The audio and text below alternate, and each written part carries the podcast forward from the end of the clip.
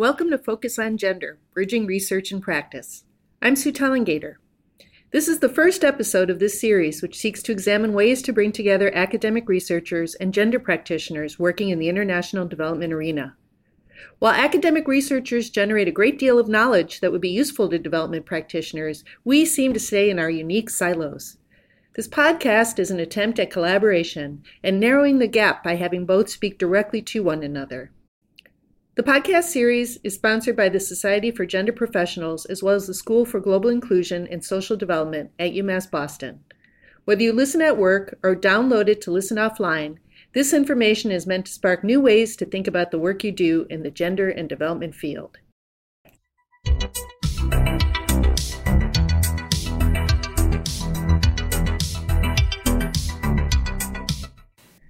Our first discussion on gender mainstreaming takes place between an academic and a gender practitioner.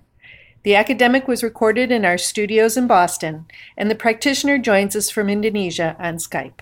Hello, my name is Jane Parpart, and I am an adjunct professor in the PhD program on global governance and human security at the University of Massachusetts Boston.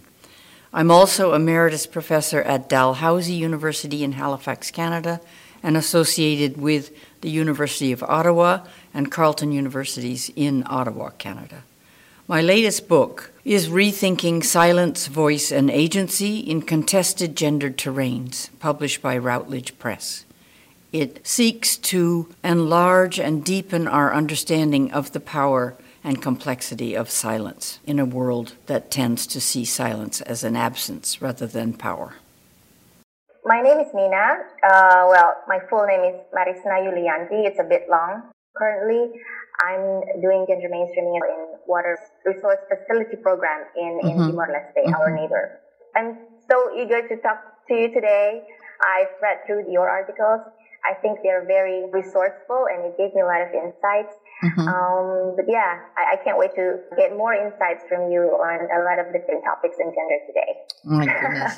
well, I'm looking forward to learning from you too.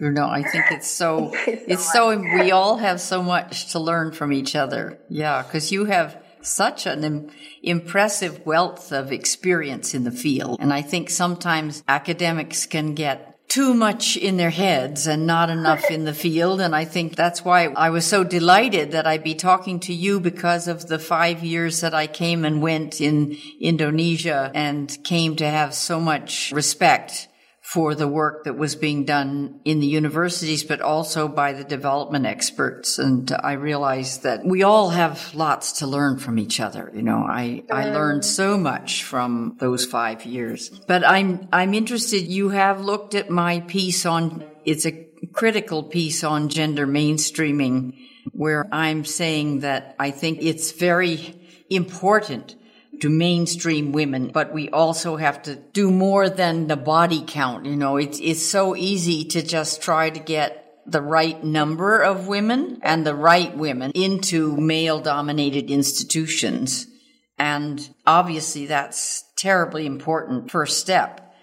And sometimes there's a tendency to pay more attention to the numbers, you know, how many women are where, and if there are more, it's always better. But it seems to me there's another set of questions, and it, I think you probably have more experience than I do with the questions of okay, when women get into positions, say in in government or in any institution or in a development project, are there any forces that are working against them? Are there ways in which they find themselves present but not always being listened to?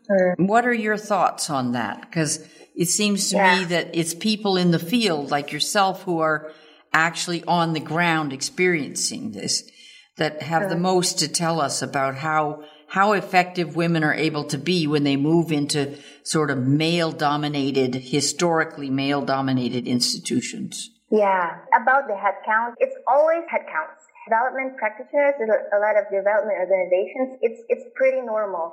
Usually, projects are funded by external donors, right. donors would decide, you know, um, we will, we just want to do this. We just want to, um, you know, measure how many women are there, for example.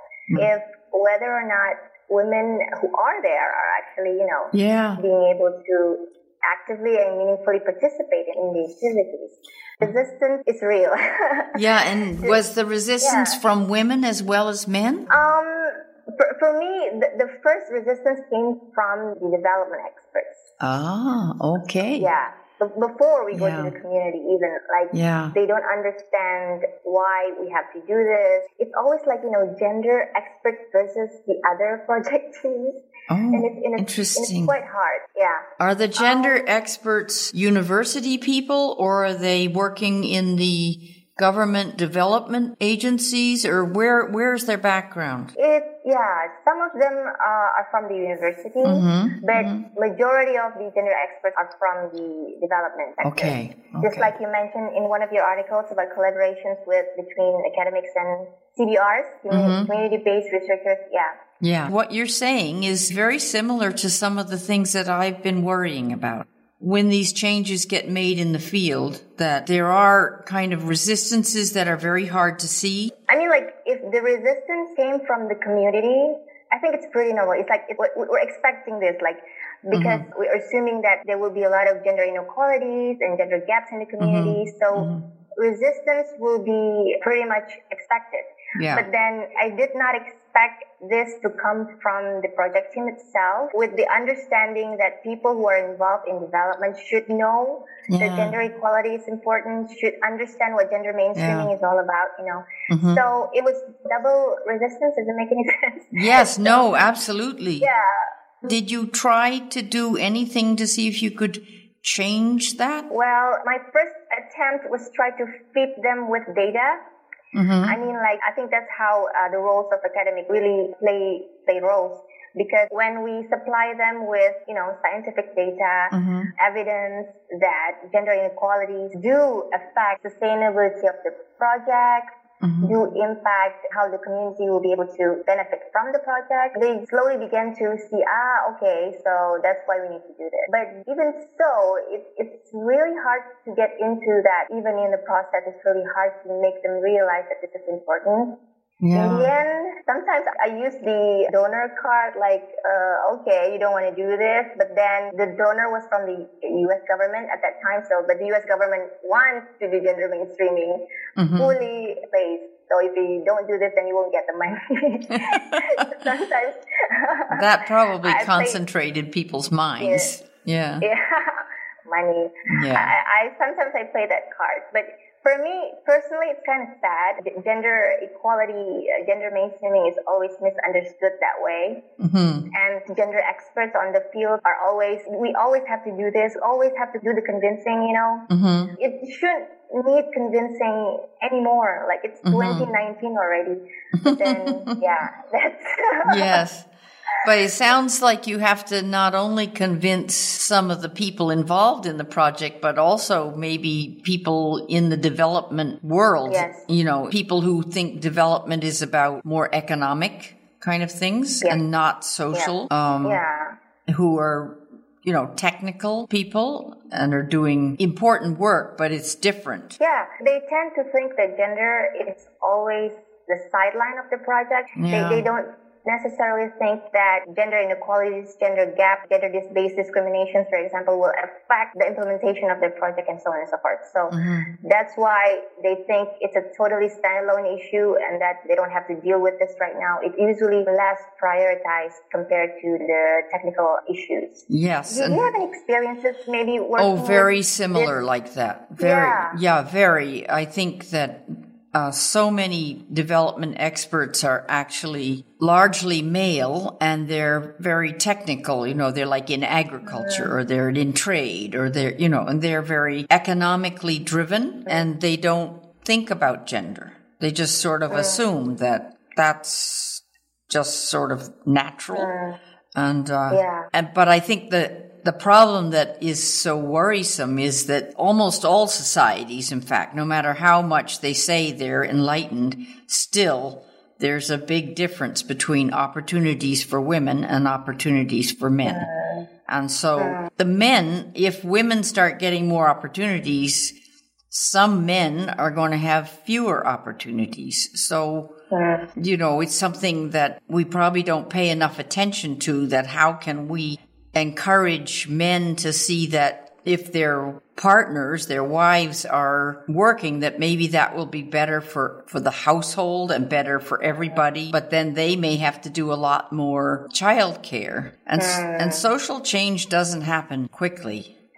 Yeah. You know, and in so many societies around the world, the sexual yeah. division of labor has been very established for a long, long time. So you're kind of walking in and saying, I want to change the world that you grew up in and the world you think is normal. And if you tell the people who have more power that they need to share their power, you know, it's hard for us who feel like we're doing a justice issue, which we are, to to think about how the people feel who feel they're losing power. You know, the uh. men that feel like if the women come up, then they'll go down. It's hard to convince people that it can be good for everybody. And certainly in so many societies around the world, there's such great resistance to any kind of change in the position of women.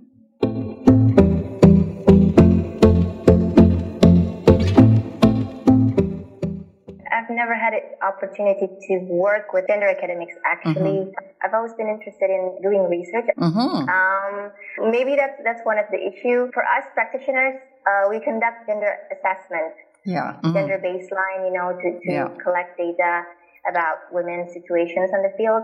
But sometimes because we don't call ourselves researcher. We're not affiliated to an educational right. institution. Right. There's not enough platforms for academics and um, gender practitioners to actually, um, you know, exchange information, maybe mm-hmm. uh, mm-hmm. discuss, um, sharing. And for us, I don't think there's a lot of opportunities to conduct research as well. Usually, if I come across any open call for research on gender and women's empowerment, usually it's only for people who are affiliated to a certain institutions, and I'm not. Yeah. So yeah. It, there's not a lot of opportunities, I guess. Yeah, and that is so such a terrible situation because it means that the people like yourself who are who are out in the field you're you're the ones that really has a feel for what's going on.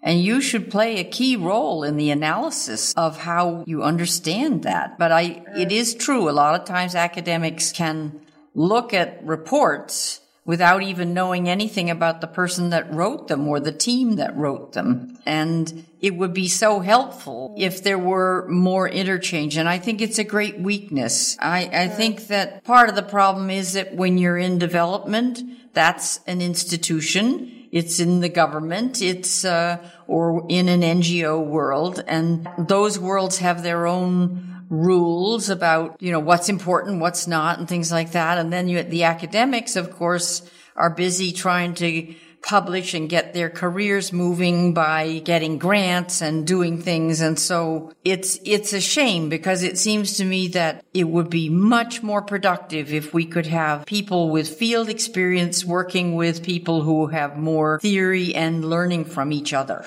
I've learned so much from development practitioners uh, who who know so much more than I do about the nitty gritty of what's going on. But would you agree that there's there's not a lot of platform and opportunities for practitioners and yeah. uh, academics to work together? Yes, I think this is it's way too rare, and I think you know it, it would maybe be a good thing for you to discuss with the authorities you're working with saying, you know, wouldn't it be useful to bring someone in to spend a few weeks and give some seminars and meet with students in small groups, you know, and everyone would gain from that. I think there need to be academics who are involved in development who support local practitioners in a call for more integrated discussions and sharing mm-hmm. because everybody would learn from that. I think anything that increases communication and makes people feel that they know each other and they understand each other and they're learning from each other, then that's a good thing. It's because the danger is that we always slip back into being basically in our own institutions. And if we're trying to cross from the university world into the development world, which those of us that have been in both development and universities, even if we're more in universities than development, and you would be more in development than in universities, but still, there needs to be more effort put into bringing connections together that help us to, to learn from each other. I think that's very important. But it is easy to get caught up in whatever it is that you're doing, you know, that when you're in a project or if you're teaching classes or I think it's important for us to think, try to think about how to set up ways to have things like this exchange happen, you know, like where we can actually talk, learn something about our common uh, lives and things about differences and commonalities. And it's so wonderful because I feel, I feel like I know you now much better, so much better. And, and, you know, it's hard for someone in the development side to connect with the academic and it's hard for the academics to connect with the development because both groups are having to, to think about their main home and how they're surviving and managing in that as well as how can we connect and learn from each other? Yeah. For, for me, I think I try, although I should try more. But, you know, um, aside from, if, if there's no specific project that would involve uh, both sides, I don't think there has been any link built between the 2 mm-hmm. I think if the academic have certain development issue, mm-hmm. they could also involve us. I mean, yeah. reach out to us yeah. But at least to um, share experiences mm-hmm. because practitioners are the ones who are out there on the field and, and talking and engaging with the community. Right. Maybe before the researcher, yeah. before the academics would go out there and collect data, they would talk to us and we could formulate a better planning maybe mm-hmm, mm-hmm. And, and for us too i think in my experiences developing a research plan is not easy right so for me i think uh, for practitioners as well we, need to reach out as well to the academics to get yeah. more insights on how to do a, a, good research i think it might be uh, useful to try to set up you know, see if you could find a few people in academe as well as some practitioners and if they could get together in a small meeting and sort of just talk about how can we make more cooperation work is terribly important. This is such a, a, wonderful moment because it's too easy to stay in your own little pond, you know, and, and not reach out yeah. and try to say, yeah. how can we think bigger? Yeah. You know, how can yeah. we think of new ways of collaborating to build a bridge between mm the people in the field like yourself who are doing such important work and the people who are in academia and sometimes forget about the connection between everyday life.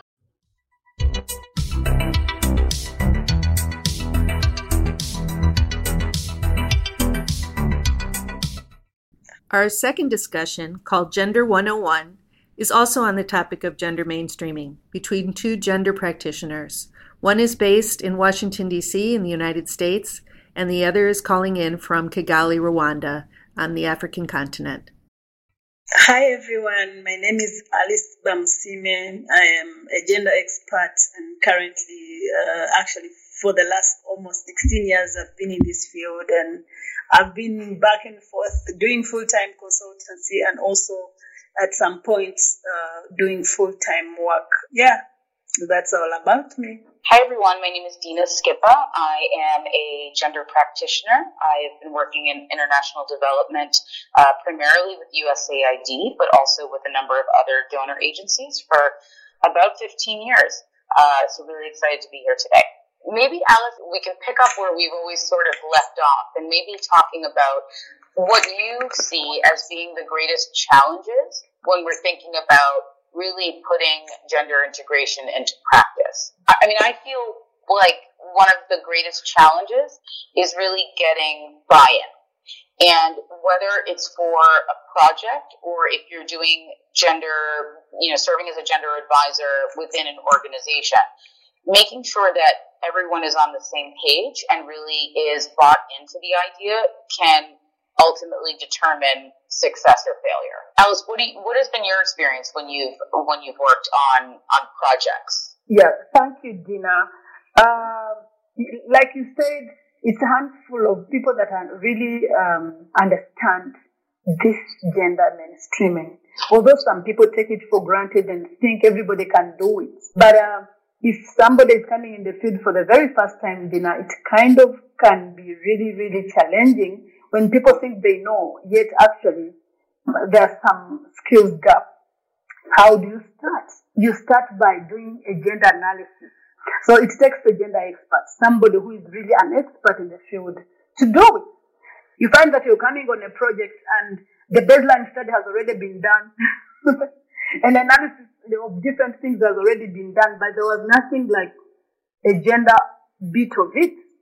So if somebody starts by working without doing a gender analysis, they will surely meet uh, challenges. Dina, what do you have to say about this? I completely agree with you, Alice. I think gender analysis is one of the most fundamental elements of a commitment to process uh, when we're hmm. addressing gender integration or gender mainstreaming um, in, in a project.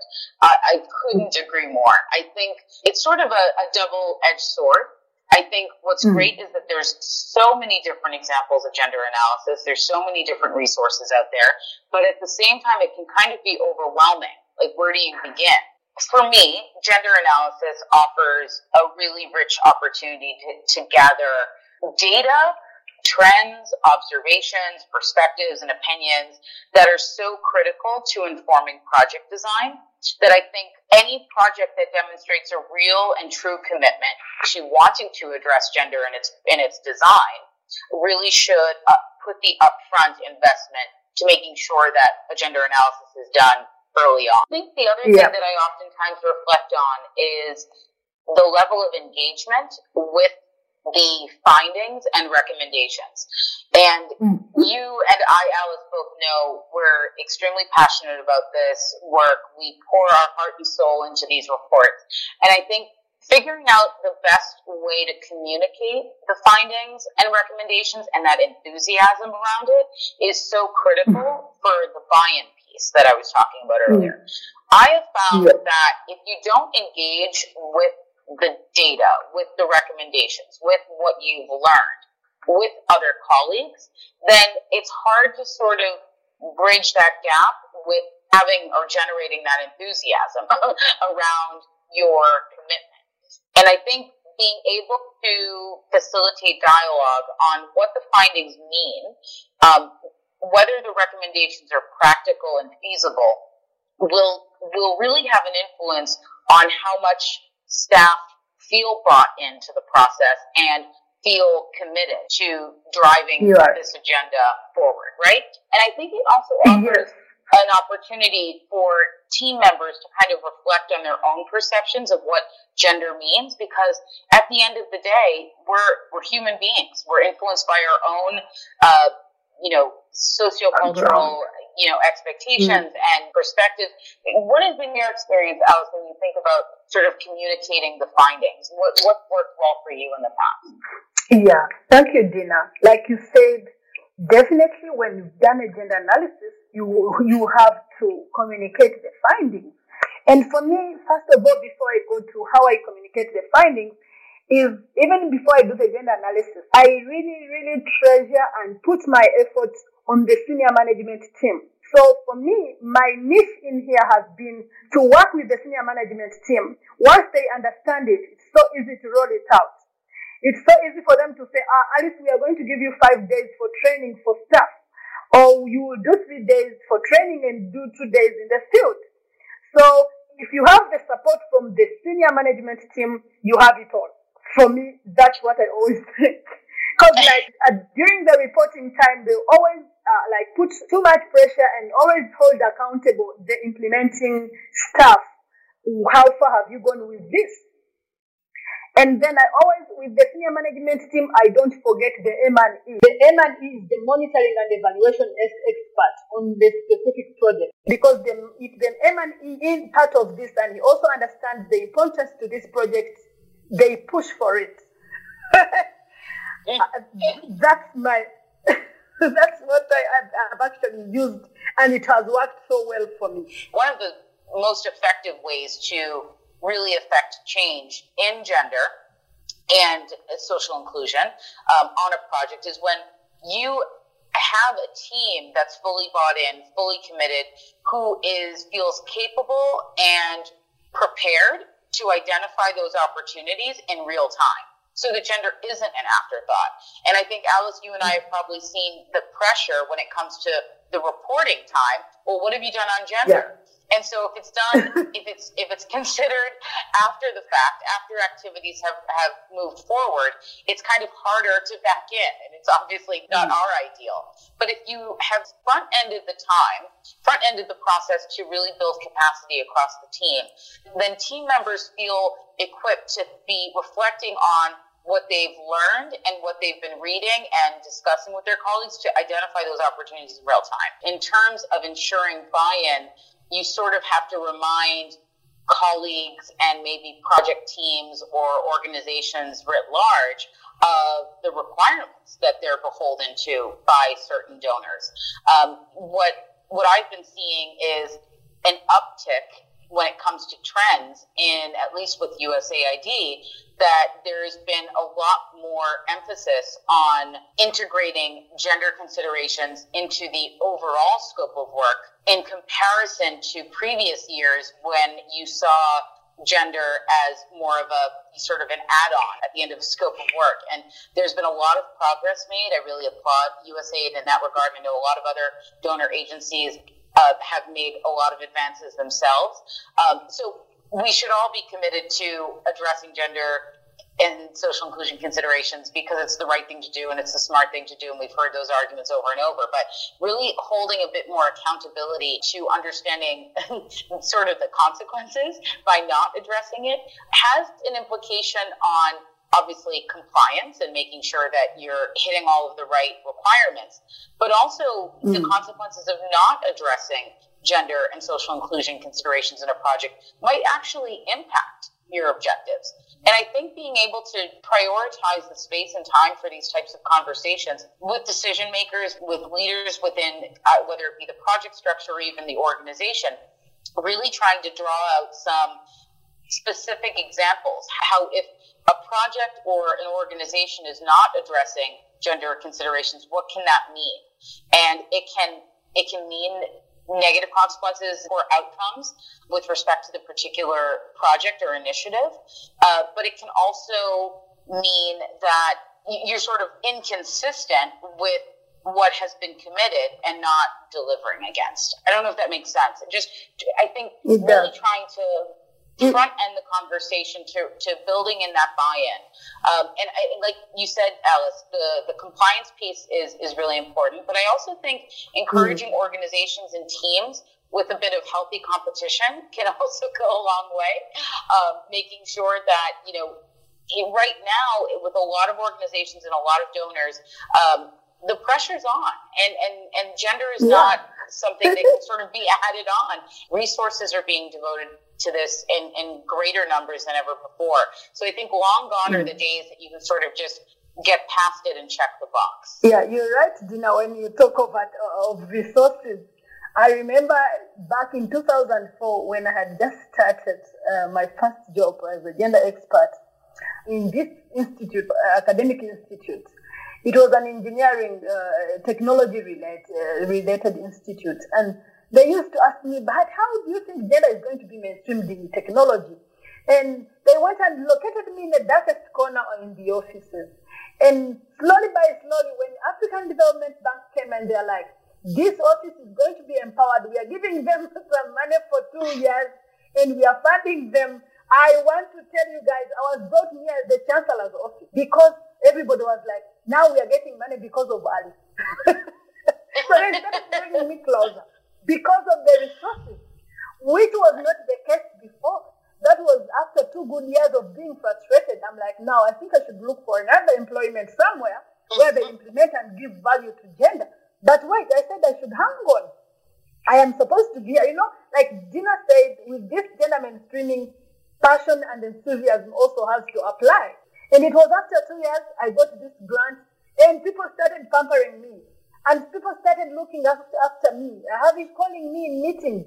But before then, during the strategic planning meetings, I was not anywhere. But when you're given this ample value and the donors, like Dina said, are really devoting efforts into this to make sure that they really drive uh, gender mainstreaming, that is also a very good plus for buy-in. It's so true. Yeah. I, I'm thinking about it as, as I'm listening to you about, you know, absolutely passion and enthusiasm are so important in the work that we do and across, you know, all gender practitioners. I think, you know, in line with the growing interest and demand for efforts to address gender and social inclusion meaningfully in programming has sort of upped the ante, if you will, with organizations' leadership to communicate a commitment to gender equality and, and that clear commitment to including it in process. But I think if you look at those two factors, because they're so critically linked to this to this theme that we're talking about in terms of buy-in, but if you're not matching that with resources, you're really not setting out to do this well. and you know, I'm thinking about you know resources can mean people but it can also mean allocated budget resources. It's ensuring that the proper attention is paid to making sure that workshops and events get the same type of attention and support in terms of logistics as, as the others, um, and earmarking enough time to making sure that opportunities are seized where gender can be integrated into those activities. So I think resources are really, really important to make sure that an approach and commitment that's echoed somewhere is matched with the appropriate resources.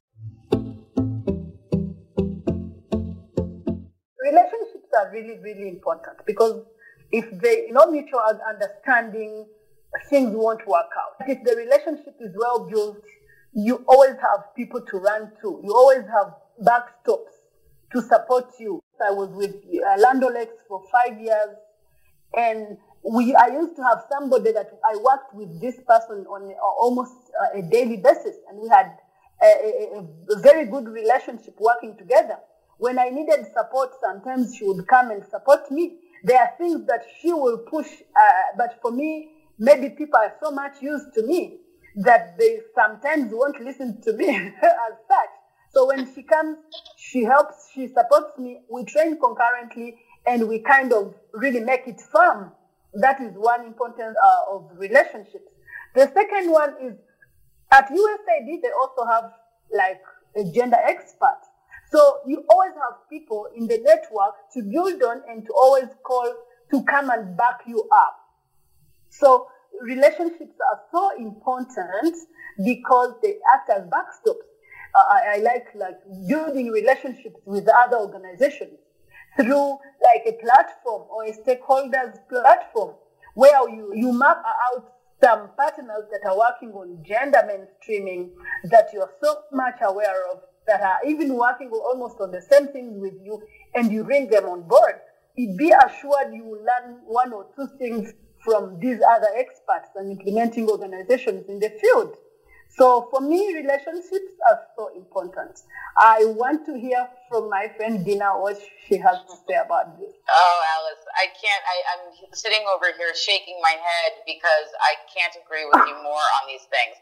You know, when I think about relationships, I am thinking about relationships from two perspectives, and one that is, I know, very important to both you and I, Alice, is making sure yeah. that relationships are fostered from the beginning with local women's organizations, like you were mm. mentioning, in that stakeholder mapping process. It's so important to cultivate those relationships with women's organizations, and not just women's organizations, but local organizations um, at, at, large, uh, to make sure that their inputs, their considerations, and their engagement are part of the design.